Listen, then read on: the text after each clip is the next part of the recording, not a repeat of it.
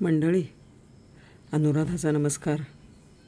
आज आपण एडिसन आणि त्यांना देवाविषयी काय वाटतं देवावर त्यांचा फार विश्वास होता.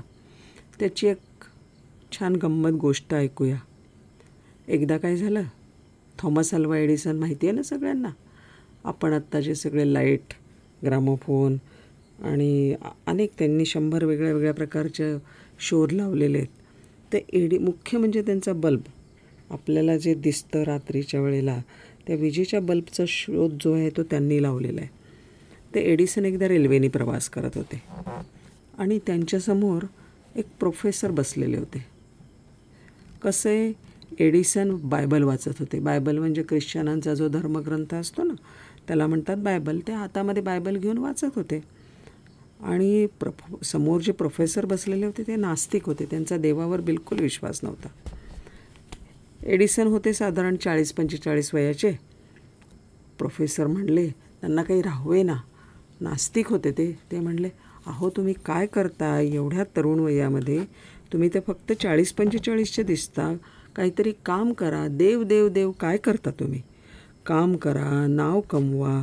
बायबल वाचून तुमचं काय होणार आहे? फेकून द्या. खिडकीतनं बाहेर. आणि जरा काम करा. आणि काम करण्यासाठी तुम्हाला जर का काही मदत हवी असेल काम मिळवण्यासाठी तर माझ्याकडे या. लागलीच त्यांनी आपलं कार्ड दिलं. एडिसननी एक नाही दोन नाही त्यांचं ऐकून घेतलं आपलं बायबल पिशवीमध्ये घालून ठेवलं. आणि मग नंतर खिडकीतनं बाहेर बसायला लागले. एडिसन जेव्हा उतरायला लागले त्यावेळेला त्यांनी आपलंही कार्ड दिलं. आणि मग ते दोघंजणं त्या प्रोफेसरना दिलं. आणि मग दोघंही आपापल्या घरी गेले. घरी गेल्यानंतर प्रोफेसरने ज्या वेळेला दोन तीन दिवसांनी त्यांचे कपडे धुवायला काढले त्यावेळेला कार्ड बघितलं आणि त्यांना वाटलं आ ब कार्ड बघितल्याबरोबर त्यांचा आज झाला मोठा वाचला. बाप रे आपण एवढ्या मोठ्या महान शास्त्रज्ञासमोर बसलो होतो. त्यांना मला तर काही कळलंच नाही. अरे रे मी काय बोलून गेलो? बघा बोलून गेल्यानंतर त्यांना वाईट वाटलं. आणि त्यांना एकदम वाईट वाटलं. ते म्हणले आपण बोललो हे चुकीचं बोललो. मला जाऊन त्यांना भेटलं पाहिजे. त्यांनी लागलीच भेट मागितली. एडिसनची भेट मागितली. आणि भेट एडिसन भेट भेटण्यासाठी म्हणून एडिसनने त्यांना प्रयोगशाळेत बोलवलं. प्रयोगशाळेमध्ये प्रोफेसर गेले आणि थक्कच झाले. एवढी सुंदर प्रयोगशाळा. किती छान आहे हो तुमची प्रयोगशाळा. किती मोठे शास्त्रज्ञ आहात तुम्ही. किती दिवस लागले हो तुम्हालाही? प्रयोगशाळा उभारायला एडिसन म्हणले अहो काही नाही. काय मी काय केलं? मी काही नाही. हे सगळं अगोदरपासूनच होतं इकडे. मी फक्त इकडे येऊन प्रयोग केले बरं का? आणि मग मात्र प्रोफेसर म्हणले काय तुम्ही राव? माझी चेष्टा करता की काय? मोठे शास्त्रज्ञ आहेत मान्य आहे. पण माझी कशाला तुम्ही चेष्टा करता? असं काही कोणची गोष्ट आपोआप होते का? मग मात्र आता पाळी होती एडिसनच्या हसण्याची. एडिसन म्हणले सर प्रोफेसर अहो माझी एवढी छोटीशी प्रयोगशाळा ही जर का आपोआप होऊ शकत नाही असं तुम्हाला वाटतं? मी सांगतोय ते आपोआप होतं. पहिल्यापासून होती तर तुम्हाला ते पटत नाही. बरोबर? मग सांगा बरं हे एवढे मोठं विश्व ज्याने निर्माण केलं हे निर्माण झालं हे तर खरं आहे मग त्याच्यामागे निर्माता तर कोणीतरी असलाच पाहिजे. म्हणजे देव तर असलाच पाहिजे की नाही? हे बघा जिथे निर्मिती आहे ना त्याच्यामागे निर्माता असतोच असतो असायलाच पाहिजे. म्हणजे देव अस्तित्वात आहे. त्यांनी एक नियम लिहून टाकला नियम केला.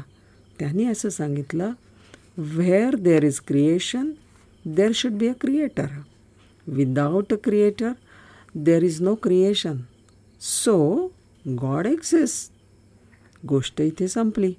पण आपल्यासाठी आपण इथे काय घ्यायचं? ह्या गोष्टीपासून आपण काय बोध घ्यायचा? एक म्हणजे आपण आपले काम जे आहे ना ते आपलं आपण काम करत राहायचं. दुसरा एखादं गोष्ट करत असेल काम करत असेल त्याच्यामध्ये विनाकारण नाक खुपसून आपलाच हे का नाही धरून ठेवायचा? तू असं कशाला करतो? असं नको ना करू मी सांगतो तसं कर काही नाही.